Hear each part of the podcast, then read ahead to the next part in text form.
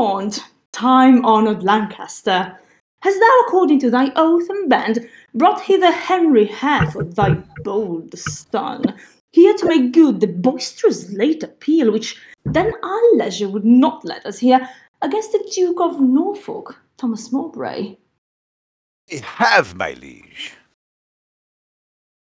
Tell me, moreover, hast thou sounded him if he appealed the Duke on ancient malice, or worthily, as a good subject should, on some known ground of treachery him? As near as I could sift him in that argument, on some apparent danger seen in him, aimed at your highness, no, verterate malice. Oh, then call them to our presence. Hmm? Hmm.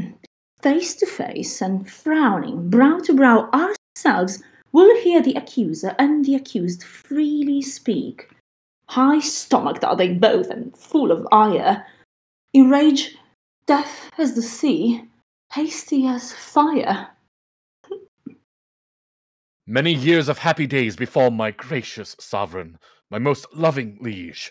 Each day is still better others' happiness until the heavens, envying earth's good hap, add an immortal title to your crown. We thank you both. Yet one but flatters us, as well appeareth by the cause you come, namely, to appeal each other of high treason. Cousin of Hereford, what dost thou object against Duke of Norfolk, Thomas Mowbray? First, heaven be the record to my speech. In the devotion of a subject's love, tendering the precious safety of my prince, and free from other misbegotten hate, come I appellant to this princely presence. Now, Thomas Mowbray, do I turn to thee? Hmm. and mark my greeting well, for what I speak, my body shall make good upon this earth, or my divine soul answer it in heaven. Thou art a traitor and a miscreant, too good to be so, and too bad to live. Since the more fair and crystal is the sky, the uglier seems the clouds that in it fly. Once more, the more to aggravate the note, with a foul traitor's name stuff I thy throat and wish, so please my sovereign, ere I move, what my tongue speaks my right drawn sword may prove. Let not my cold words here accuse my zeal. It is not the trial of a woman's war. The bitter clamour of two eager tongues can arbitrate this cause betwixt us twain.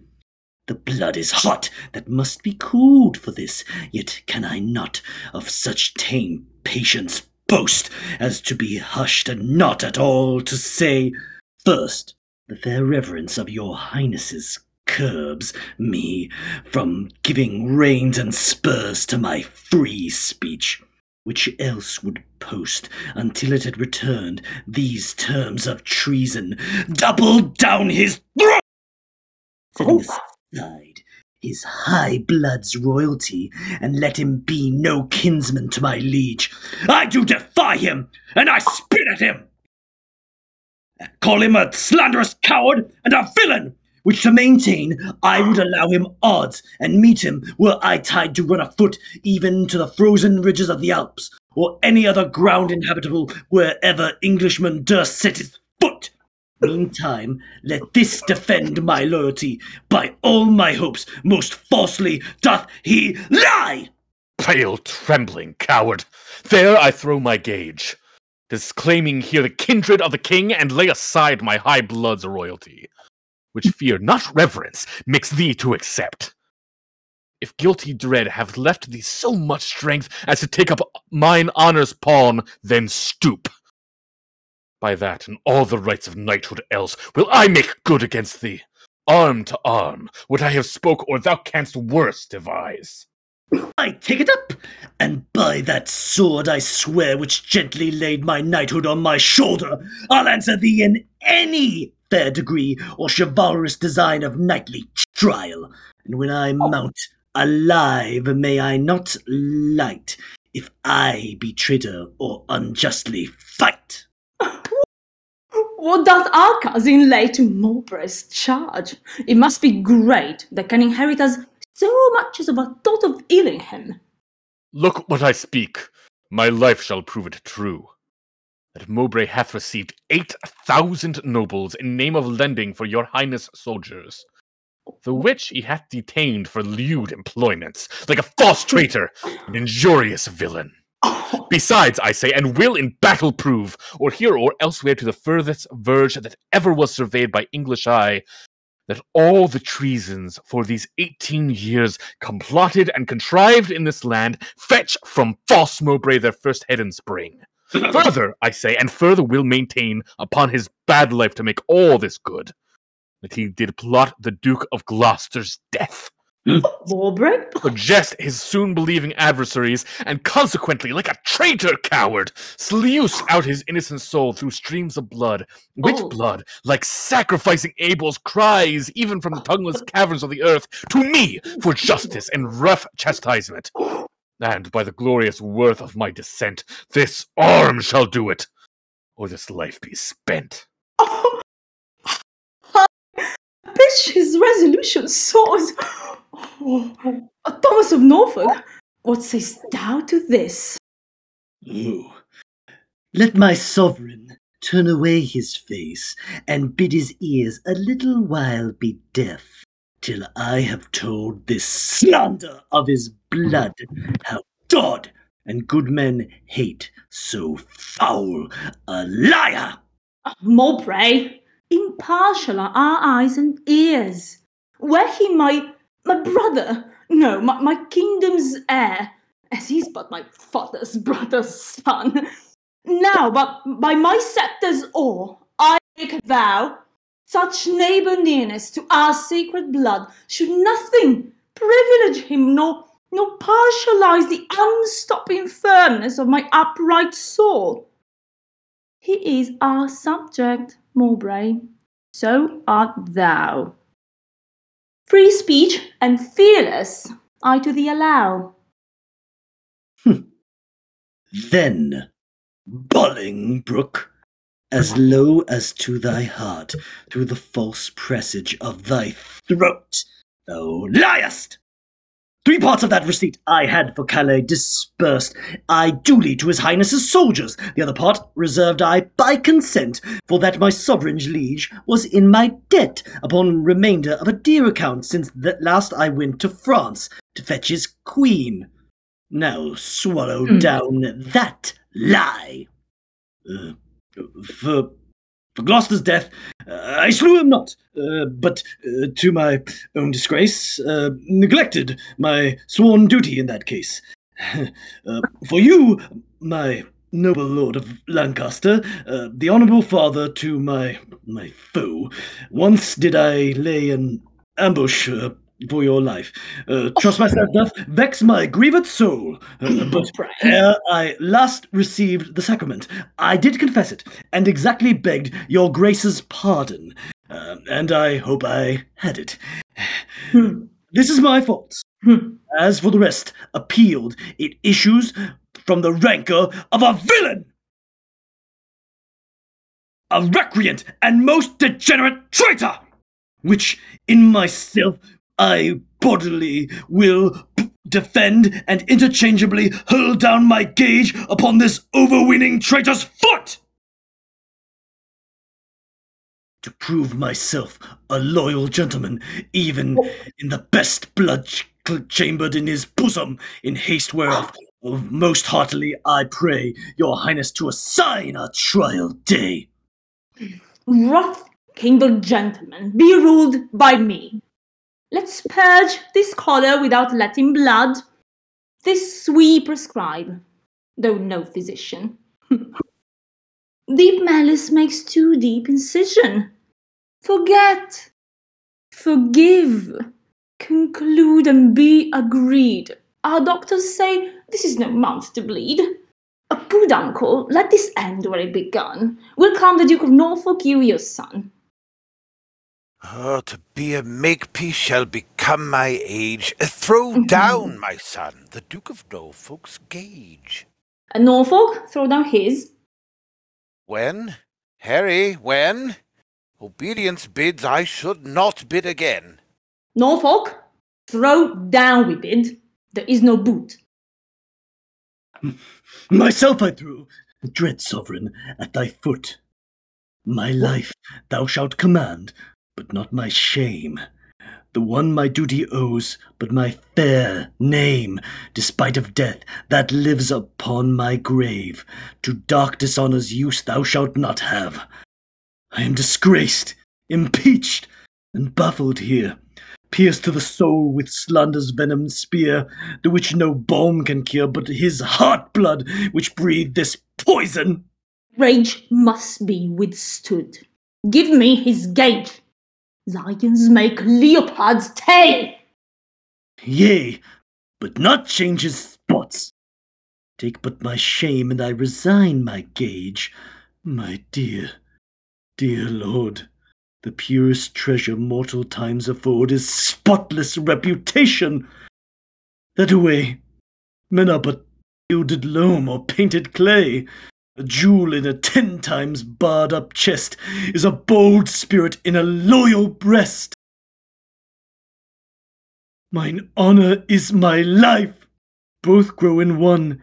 Take honor from me, and my life is done. Then, dear my liege, mine honor let me try. In that I live, and for that will I die. Cousin, throw up your gage. Do you begin? Oh, God defend my soul from such deep sin! Shall I seem crestfallen in my father's sight? Or with this bale beggar fear impeach my height before this outdared dastard? Ere my tongue shall wound my honor with such feeble wrong, or sound so base a parle, my teeth shall tear the slavish motive of recanting fear and spit it bleeding in his high disgrace, where shame doth harbor even in Mowbray's face.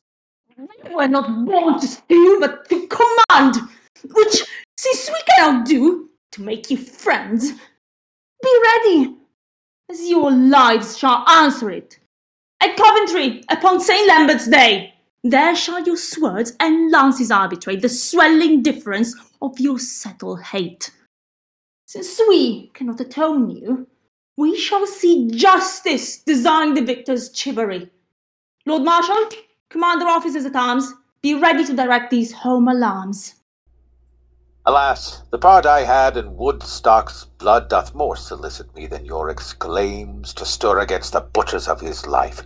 But since correction lieth in those hands, which made the fault that we cannot correct, put we our quarrel to the will of heaven, who, when they see the hours ripe on earth, will rain hot vengeance on the offenders' heads.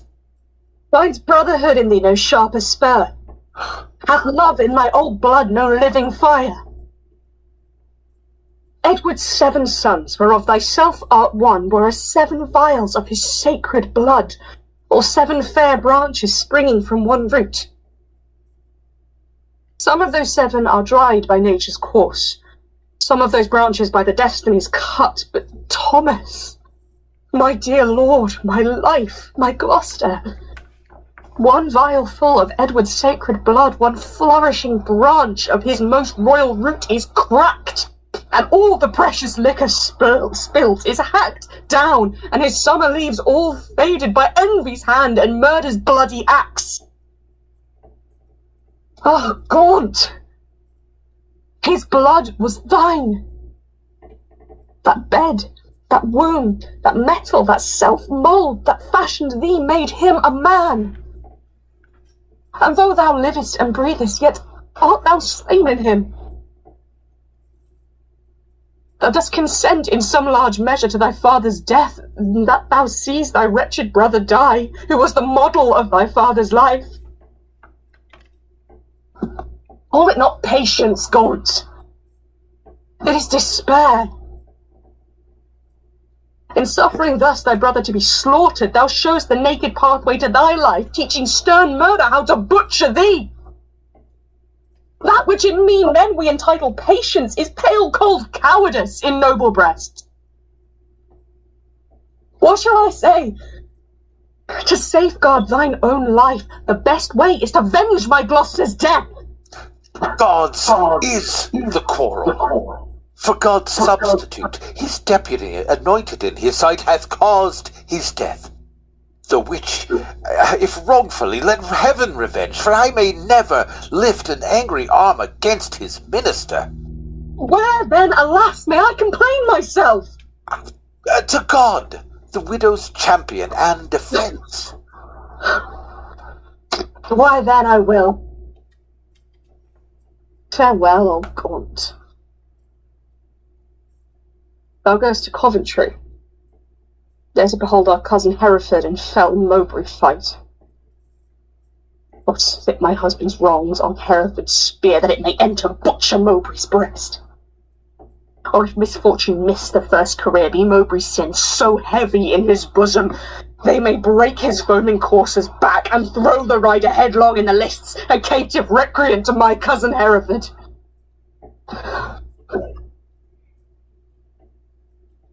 Farewell, O God. Thy sometimes brother's wife with her companion grief must end her life. Sister, farewell. I must to Coventry. As much good stay with thee as go with me. Yet one word more. Grief boundeth where it falls, not with the empty hollowness, but weight. I take my leave before I have begun, for sorrow ends not when it seemeth done.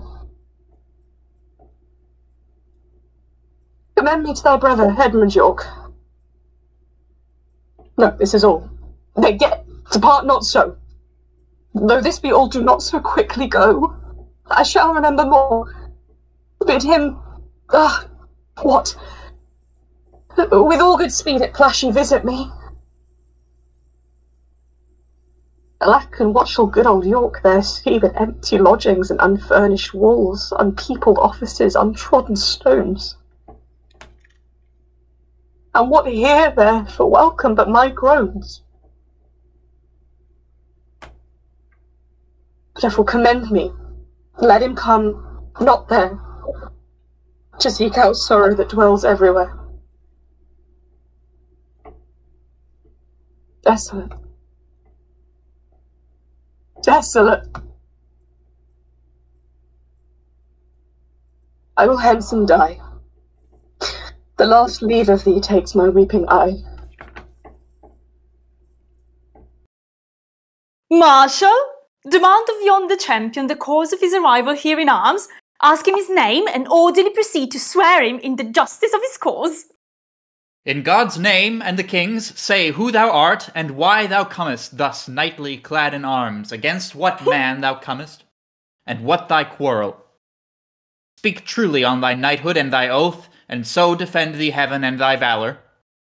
My name is Thomas Mowbray, Duke of Norfolk, who hither comes engaged by my oath, which God defend a knight should violate, both to defend my loyalty and truth to God, my king, and my successing issue against the Duke of Hereford that appeals me, and by the grace of God and this mine arm, to prove him in defending of myself a traitor to my God, my king, and me. And as I truly fight, defend me, heaven! Ooh. Marshal, ask yonder knight in arms both who he is and why he cometh hither thus plated in habiliments of war, and formally, according to our law, to depose him in the justice of his cause. What is thy name? And wherefore comest thou hither before King Richard in his royal lists? Against who comest thou, and what's thy quarrel? Speak like a true knight, and so defend thee heaven. Harry Hereford, Come on. Lancaster and Derby am I, ready here to stand in arms to prove by God's grace and my body's valor, enlist on Thomas Mowbray, Duke of Norfolk, that he is a traitor, foul and dangerous, to God of heaven, King Richard, and to me. And as I truly fight, defend me, heaven. On pain of death, no person be so bold or daring hardy as to touch the lists, except the marshal and such officers appointed to direct these fair designs. Lord Marshal, let me kiss my sovereign's hand and bow my knee before his majesty. For Mowbray and myself are like two men that vow a long and weary pilgrimage. Then let us take a ceremonious leave and loving farewell of our several friends. The appellant in all duty greets your highness and craves to kiss your hand and take his leave. We will descend and fold him in our arms. Cousin of Hereford, as thy cause is right, so be thy fortune in this royal fight. Farewell, my blood, which if today thou shed, lament we may, but not revenge thee dead. Let no noble eye profane it here for me if I be gored with Mowbray's spear. Confident as is the falcon's flight against a bird, do I with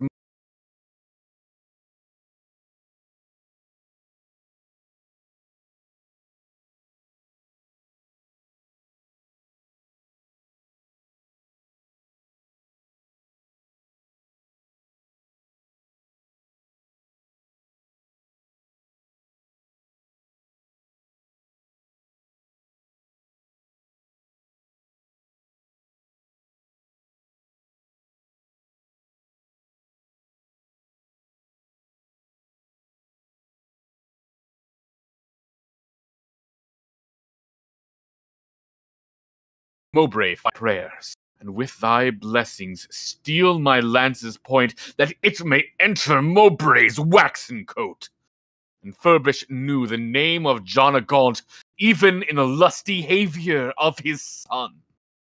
God, in thy good cause, make thee prosperous. Be swift like lightning in the execution, and let thy blows, doubly redoubled, fall like amazing thunder on the casque of thy adverse, pernicious enemy. Rouse up Oh. thy youthful blood. Be valiant, and live. Mine innocent and St. George to thrive.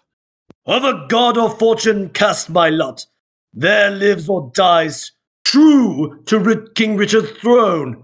A loyal, just, and upright gentleman, never did captive with a freer heart cast off his chains of bondage and embrace his golden, uncontrolled enfranchisement more than my dancing soul doth celebrate this feast of battle with mine adversary. Most mighty liege and my companion peers, take from my mouth the wish of happy years, as gentle and as jocund as to jest. Go I to fight! Truth hath a quiet breast. Farewell, my lord. Securely I espy virtue with valour couched in thine eye. Order the child, Marshal, and begin! Harry of Hereford, Lancaster, and Derby, receive thy lance, and God defend the right. Strong as a tower in hope, I cry, Amen. Go bear this lance to Thomas, Duke of Norfolk. Harry of Hereford, Lancaster, and Derby stands here for God, his sovereign, and himself, on pain to be found false and recreant, to prove the Duke of Norfolk, Thomas Mowbray, a traitor to his God, his king, and him, and dares him to set forward to the fight. Here standeth Thomas Mowbray, Duke of Norfolk, on pain to be found false and recreant, both to defend himself and to approve Henry of Hereford, Lancaster, and Derby, to God his sovereign, and to him disloyal, courageously and with a free desire, attending but the signal to begin. Sound trumpets and set forward combatants.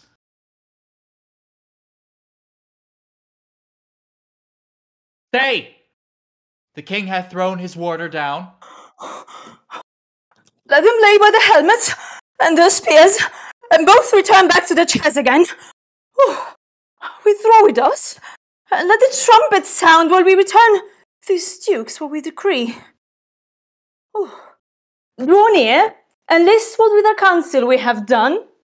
For that our kingdom's earth should not be soiled with that dear blood which it hath fostered, and for our eyes do hate the dire aspect of civil wounds ploughed up with Nable's sword. Oh, and for we think the eagle-winged pride of sky aspiring and ambitious thoughts, with rival-hating envy set anew to wake our peace, oh.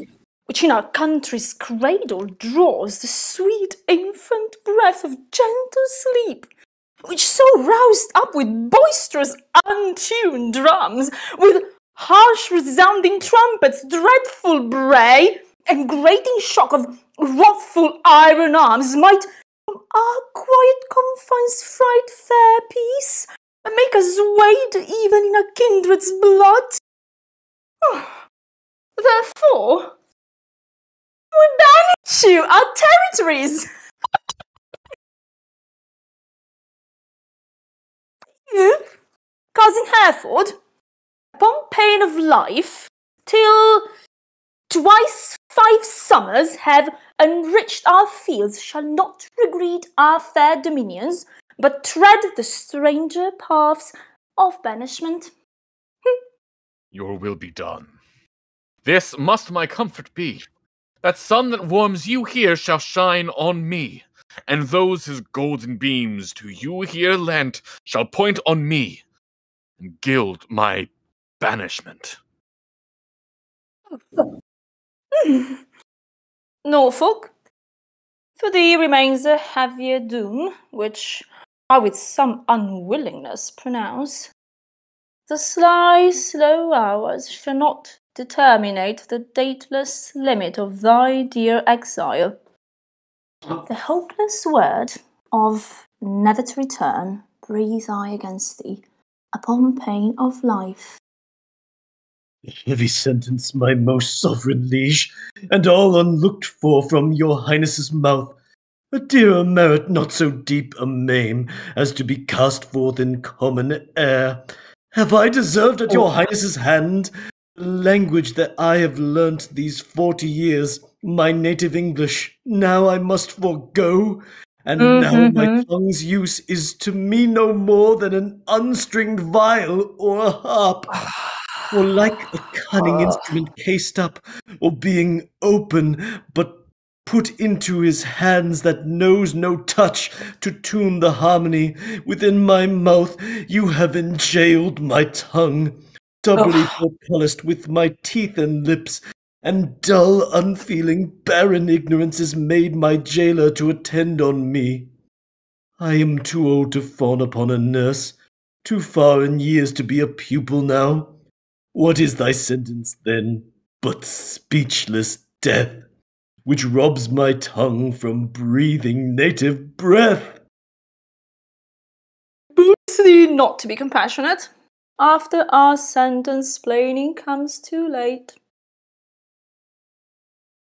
Then, thus I turn me from my country's light to dwell in solemn shades of endless night. Oh, return again, and take an oath with thee. Lay on a royal sword your banished hands. Swear by the duty that you owe to God, our part therein we banish with yourselves, to keep the oath that we administer. You never shall, so help you truth and God, embrace each other's love in banishment, nor never look upon each other's face, nor never write, regret, nor reconcile the luring tempest of your homebred hate, nor never by advised purpose meet, plot, contrive, or complot any ill against us, our state, our subjects, or our land. I swear. And I, to keep all this, Norfolk, so far as to mine enemy, by this time the king permitted us one of our souls had wandered in the air, banished this frail sepulchre of our flesh, as now our flesh is banished from this land. Confess thy treasons ere thou fly the realm. Since thou hast far to go, bear not along the clogging burden of a guilty soul. No, Bolingbroke. If ever I were a traitor, my name be blotted from the book of life, and I from heaven banished as from hence, But what thou art, God, thou, and I do know. And all too soon, I fear, the king shall rue. Hmm. Farewell, my liege. Now, no way can I stray, save back to England, all the world's my way. Oh, uncle, even in the glasses of thine eyes I see thy grieved heart. Oh. Thy sad aspect hath from the number of his banished years plucked far away. Six frozen winters spent, return with welcome home from banishment. How long a time lies in one little word? Four lagging winters and four wanton springs end in a word. Such is the breath of kings. I thank my liege, that in regard of me he shortens four years of my son's exile. But little vantage shall I reap thereby, for ere the six years that he hath to spend can change their moons, and bring about times my oiled, dried lamp and time bewasted light shall be extinct with age and endless night. My inch of taper will be burned and done, and blindfold death shall not let me see my son.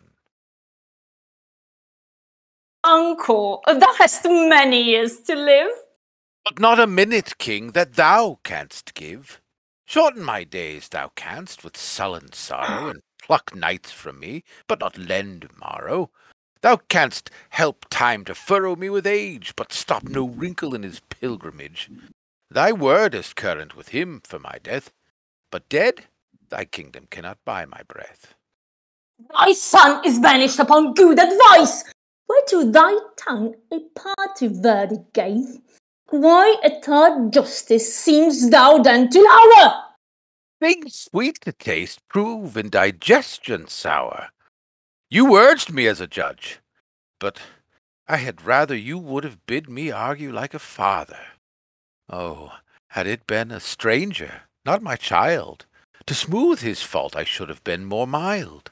A partial slander sought I to avoid, and, and in that sentence my own life destroyed. Alas, I look when some of you should say I was too strict to make mine own away. But you gave me leave to my unwilling tongue against my will to do myself this wrong. Cousin? Farewell. Then, uncle, bid him so. Six years we banish him, and he shall go. My lord, no leave take I, for I will ride as far as land will let me by your side. Oh, what, what, what purpose dost thou hoard thy words, that thou returnest no greeting to thy friends? I have too few to take my leave of you. When the tongue's office should be prodigal to breathe the abundant dolour of the heart. Thy grief is but thy absence for a time. Joy absent, grief is present for that time. What is six winters? Ah, they are quickly gone. To men enjoy, but grief makes one hour ten. Call it travel that thou takest for pleasure. My heart will sigh when I miscall it so, which finds it an enforced pilgrimage. Sullen passage of thy weary steps esteem as foil wherein thou art to set thy precious jewel of thy home return. Nay, rather every every nay, rather every tedious stride I make will but remember me what a deal of world I wander from the jewels that I love. Must I not serve a long apprenticehood to foreign passages? And in the end, having my freedom, boast of nothing else but that I was a journeyman to grief? All places that the eye of heaven visits are to a wise man ports and happy havens. Teach thy necessity to reason thus. There is no virtue like necessity, eh? Think not that the king did banish thee, but thou the king. Woe doth the heavier sit where it perceives it is but faintly born. Go! Say I sent thee forth for purchase honour, and not the king exiled thee, or or, or suppose uh, the, the devouring pestilence hangs in our air, and thou art flying to a fresher clime. Look what thy soul holds dear. Imagine it. To lie that way thou goest, not whence thou comest. Suppose the singing birds, musicians, the, the grass whereupon thou treadst the present strewed, the flowers, fair ladies, and thy steps no more than a delightful measure or a dance. For gnarling sorrow hath less power to bite the man that mocks at it and sets it light. Can hold a fire in his hand by thinking on the frosty carcasses, or cloy the hungry edge of appetite by bare imagination of a feast, or wallow naked in December snow by thinking on fantastic summer's heat. Oh no. The apprehension of the good gives but to the greater feeling to the worse. Fell sorrow's tooth doth never rankle more than when he bites but lanceth not the sore. Oh. Hum, my son. I'll bring thee on thy way. Had I thy youth and cause, I would not stay. England's ground, farewell. Sweet soil, adieu. My mother and my nurse bears me yet. Where'er I wander, boast of this I can, though banished, yet a true born Englishman. We did observe. Cousin Aumerle, how far brought you High Hereford on his way? I brought High Hereford, if you call him so, uh, but to the next highway, and there I left him. And say, what store of parting tears was shed? Faith number me, except the northeast wind, which then blew bitterly against our faces, awakened the sleeping room, and so by chance did grace our hollow parting with a tear. What said our cousin when you parted with him? Farewell. and for my heart disdained that my tongue should so profane the word, that taught me craft to counterfeit oppression of such grief, the word seemed buried in my sorrow's grave. Mary, would the word farewell have lengthened hours and added years to his short banishment, he should have had a volume of farewells. But since it would not, he had none of me. Oh. He is our cousin, cousin. But he's stout when time shall call him home from banishment, or the Arkins come to see his friends. Ourself and bushy Bagot here in green observe this courtship to the common people.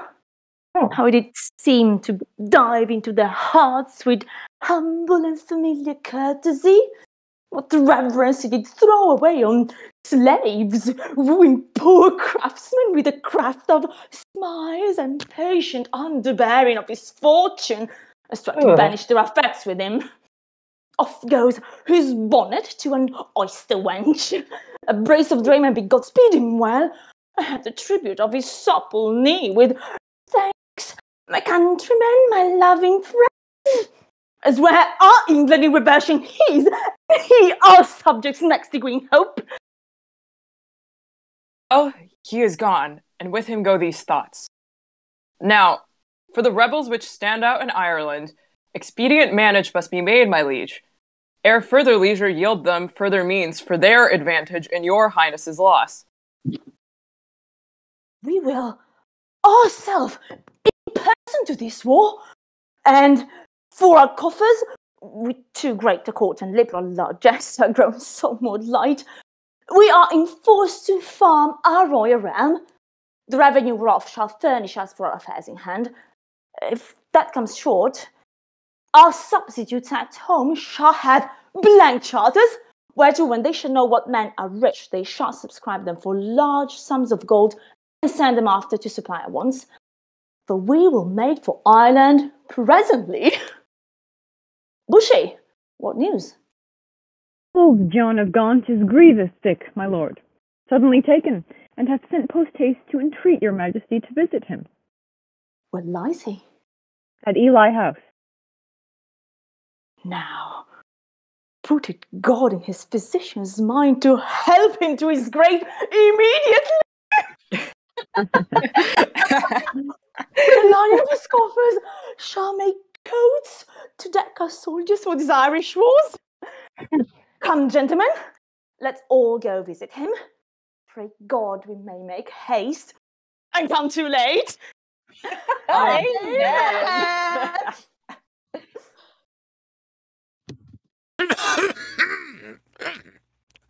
um, will the king come, that I may breathe my last and wholesome counsel to his unstayed youth? Vex not yourself, nor strive not with your breath, for all in vain comes counsel to his ear. Oh, but they say the tongues of dying men enforce attention like deep harmony. Where words are scarce, they are seldom spent in vain, for they breathe truth that breathe their words in pain. He that no more must say is listened more than they whom youth and the ease have taught to glows More on men's ends marked than their lives before than the setting sun and music at the close at the, the last taste of sweets is sweetest last. Writ in remembrance more than things long past. Though richard my life's counsel would not hear. My death said till. May yet on deaf his ear No, it is stopped with other flattering sounds, as praises of whose taste the wise are fond. Uh, lascivious meters, to whose venom sound the open ear of youth doth always listen. Report of fashions in proud Italy, whose manners are still our tardy apish nation limps after in base imitation. Where doth the world thrust forth a vanity? So it be new, there's no respect, how vile! Uh, then all too late comes counsel to be heard. Where will doth mutiny with, with wit's regard? Uh, direct not him whose way himself will choose. 'Tis breath thou lack'st, and that breath wilt thou lose. methinks i am a prophet new inspired and thus expiring do foretell of him. His rash fierce blaze of riot cannot last. For violent fires soon burn themselves out. Small showers last long but sudden storms are short. He tires betimes and spurs too fast betimes with eager feeding food doth choke the feeder. Night, vanity insatiate cormorant consuming means soon preys upon itself. Oh. This royal throne of kings, this sceptred isle, this earth of majesty, this seat of Mars, this other Eden, demi paradise, this fortress built by nature for herself against the, in- the infection and the hand of war, this happy breed of men, this little world, this precious stone set in the silver sea, which serves it in the office of, of a wall, or as a moat defensive to a house against the envy of a less happier lands. Oh, this blessed plot, this earth, this realm, this England, this nurse, this teeming womb of royal kings, feared by their breed and famous by their birth, renowned for their deeds, as far from home for Christian service and true chivalry as is the sepulchre in stubborn jewelry of the world's ransom, blessed Mary's son. Oh, this land of such dear souls, this dear, dear land, dear for her reputation through the world, is now list out. I die pronouncing it, like to a to, to a tenement or a pelting farm. England, bound in with the triumphant sea whose rocky shore beats back the envious seeds of watery Neptune is now bound in with shame, with with inky blots and rotten parchment bonds. That England that was was wont to conquer others hath made a shameful conquest of itself. oh, would that scandal vanish in my life? Oh, how happy then were my ensuing death! The king is come. Deal mildly with his youth, for young hot colts being rained do rage the more. What comes? How is with aged Gaunt? How that name befits my composition. Old Gaunt indeed, and gaunt in, in being old. Within me, uh, grief hath kept a tedious fast, and who abstains from meat that is not gaunt? Sleeping England long time have I watched. Watching breeds leanness. Leanness is all gaunt. The hmm. pleasure that some fathers feed upon is my strict fast. I I mean my children's looks, and therein fasting hast thou made me gaunt. Gaunt am I for the grave, gaunt as a grave, whose hollow's womb inherits naught but bones. Can thick man play so nicely with their names? No, misery makes sport to mock itself. Since dost seek to kill my name in me, I mark my name, great king, to flatter thee. to die men flatter with those that live. No, no, men living flatter those that die. Thou, now dying sayest thou flatters me. Oh, no, thou diest, though I the sicker be. I am in health. I breathe and see thee ill. Now he that made me knows I see thee ill. Ill in myself to see, and in thee seeing ill. Thy deathbed is no lesser than thy land, wherein thou liest in reputation sick, and thou, too careless patient as thou art, commits thy anointed body to the cure of those physicians that first wounded thee. A thousand flatterers sit within thy crown, whose compass is no bigger than thy head, and yet encaged in so small a verge, the waste is no whit lesser than thy land. Oh, had thy grandsire with a prophet's eye seen how his son's son should destroy his sons, from forth thy reach he would have laid thy shame, deposing thee before thou wert possessed. Which art possessed now to dispose thyself. Why, cousin, wert thou regent of the world, it were a shame to let this land by lease.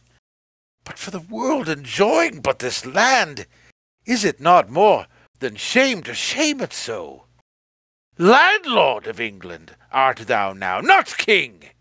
Thy state of law is bondslave to the law, and thou, Wicked fool, presuming on an aegis privilege, darest with thy frozen admonition make pain ah our cheek, chasing the royal blood with fury from his native residence. Now, by my seat's right royal majesty, wert thou not brother to great Edward's son, thy tongue that runs so roundly in thy head should run thy head from thy unreverent shoulders. Oh. Spare me not, my brother Edward's son, for that was I, his father Edward's son. That blood already, like the pelican, hast thou tapped out and drunkenly caroused. Oh, my brother Gloucester, plain, well-meaning soul, whom fair befall in heaven mongst the happy souls, may be a precedent, in which is good that thou respectst not for spilling Edward's blood. Join with the present sickness that I have, and thy unkindness be like crooked age, to crop at once a too long withered flower. Live in thy shame, but die not shame with thee. these words hereafter thy tormentors be, and, and oh, uh, convey me to my bed, then to my grave. Love thee, to live that love, and honor have. that agents have, both and thou, and both become the grave.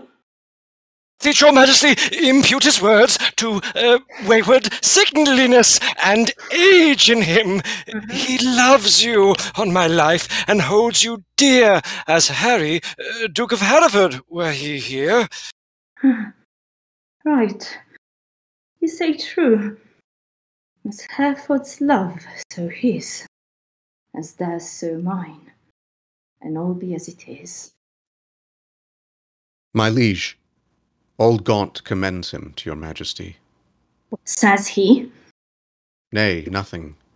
All is said. His tongue is now a stringless instrument. Words, life, and all, old Lancaster hath spent.